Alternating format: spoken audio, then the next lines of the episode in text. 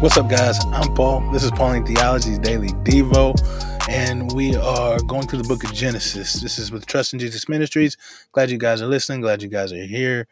And uh, if it's your first time here, what we do is we go through scripture verse by verse and we just talk about what it has to say and then uh, what it talks about God and how it um, shows who He is, His character. Then we talk about what it talks about man, their character, whether it be Christian, non Christian, or both. And then we finally just try and apply these truths to our lives. So I'm glad you're here, glad you're listening. Stop the tape if you haven't read 12, 1 through 3. Got three verses a day in Genesis. It's the call, man. This is the thing that we have been leading to, that we find out how the seed of woman will beat the seed of Satan. And this is the start of it, man. So jump into it. If you haven't read it, go and stop the tape, come back. We'll answer those questions I just thought. And uh, if you have read it, let's just go into it, man. Let's see what it says. So, what is uh, Genesis chapter 12, 1 through 3 actually saying? Well, uh, it gives three huge things. It gives a directive. It says, Yahweh said to Abraham, Go from your land and from your family and from your father's house to where I tell you to go. He's like, I'm going to show you this place to go. Go. And then after that, he says, I'm going to make you a great nation. It says, uh, and I'm going uh, I'm to bless you and I'm make your name great. And so that's the next thing. And then finally, well, actually, a couple more things. And he says, Those who bless you, I'm to bless. And then those who curse you, I'm to curse. And then he gives the final thing, which is, And you will be a blessing, or uh, in you, the families of all the earth will be blessed. So we got some we got some great stuff going on here. This is the directive that uh, God has called Abraham to do. First, he says he says do something, and then he says I'm going to do something. Your part, leave everything.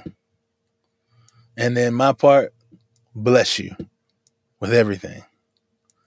And uh, that's insane. We're going to see later that he, he gets up and leaves. But what the thing is, is that the things that God promises, those things aren't what Abraham can do on his own he cannot become a great nation because the the spoiler had already been alerted in last chapter when it says and Sarah was barren and could not have for herself children.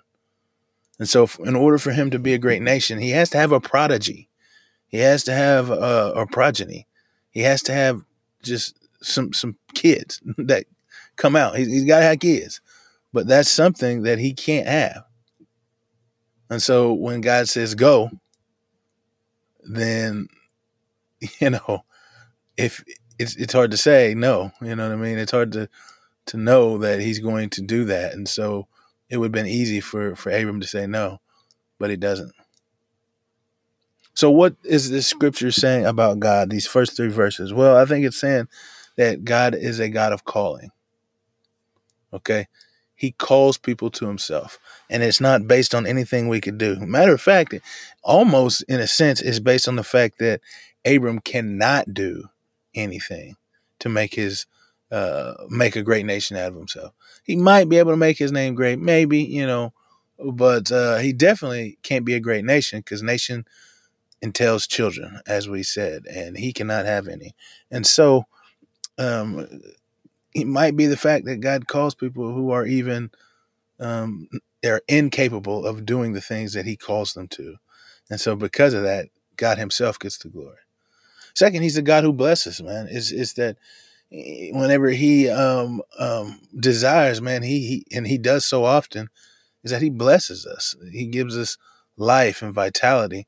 We see it in in Genesis whenever He blessed the man and, and woman and told them to be fruitful and multiply the earth, a mandate that they were supposed to do. And he's still blessing today as he continues to um, pour out his, his love through the, the sacrifice of Jesus Christ on those who know him. So he's still blessing today. He's still giving life and vitality today. And also, he's a God who is for us, man. It says that he will bless those who bless uh, us. And then it says that, or Abraham, he said he's going to curse those who curse Abraham.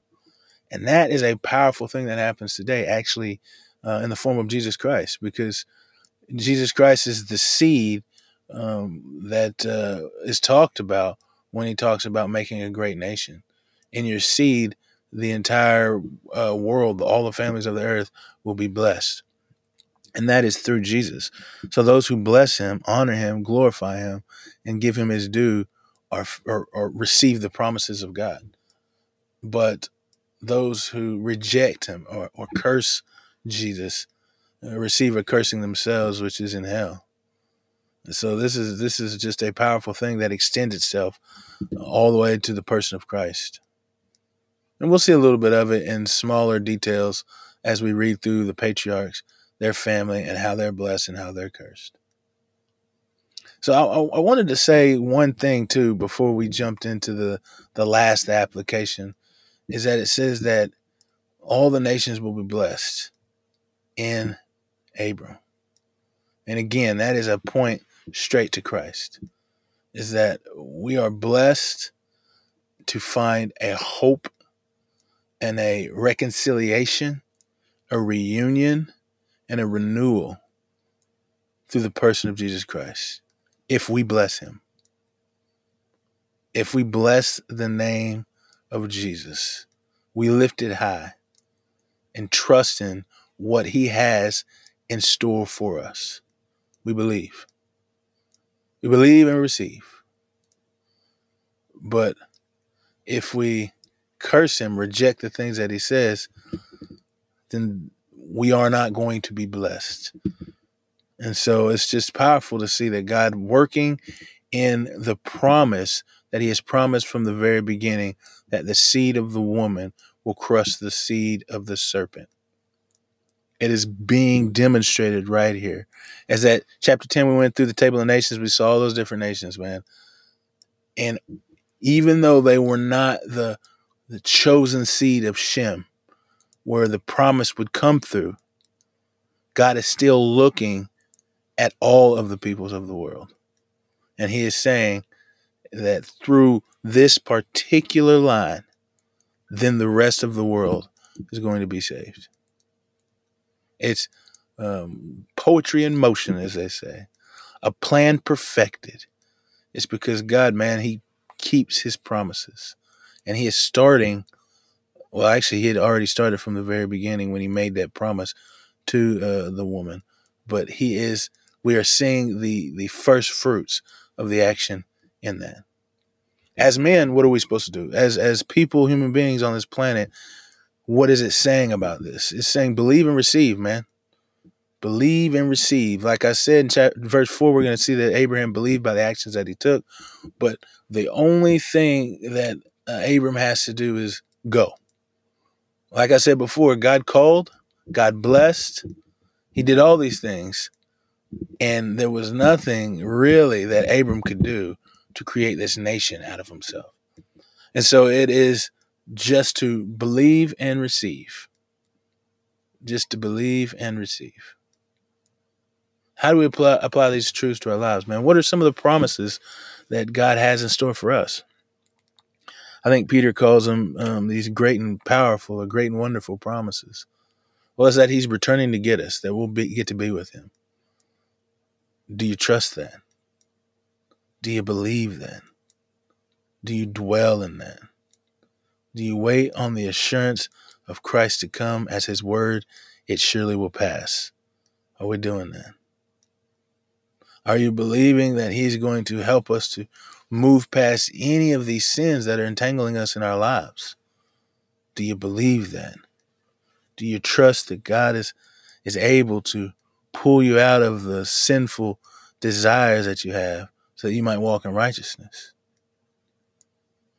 Do you believe that God, He says that He would save us or knows how to save us from the the uh, ridicule and the and the sin of the people that are around us that may influence us to turn and to do things that aren't according to the will and the plan of our God? Do you believe that He knows how to save us out of these things? Do you receive them? man, I, we're going to talk about receiving and what it means um, to receive in the next episode. And so, yeah, I hope to see you guys back And thanks for listening as we continue through our study of Genesis. And now we're on the Abraham saga, the call of the patriarch.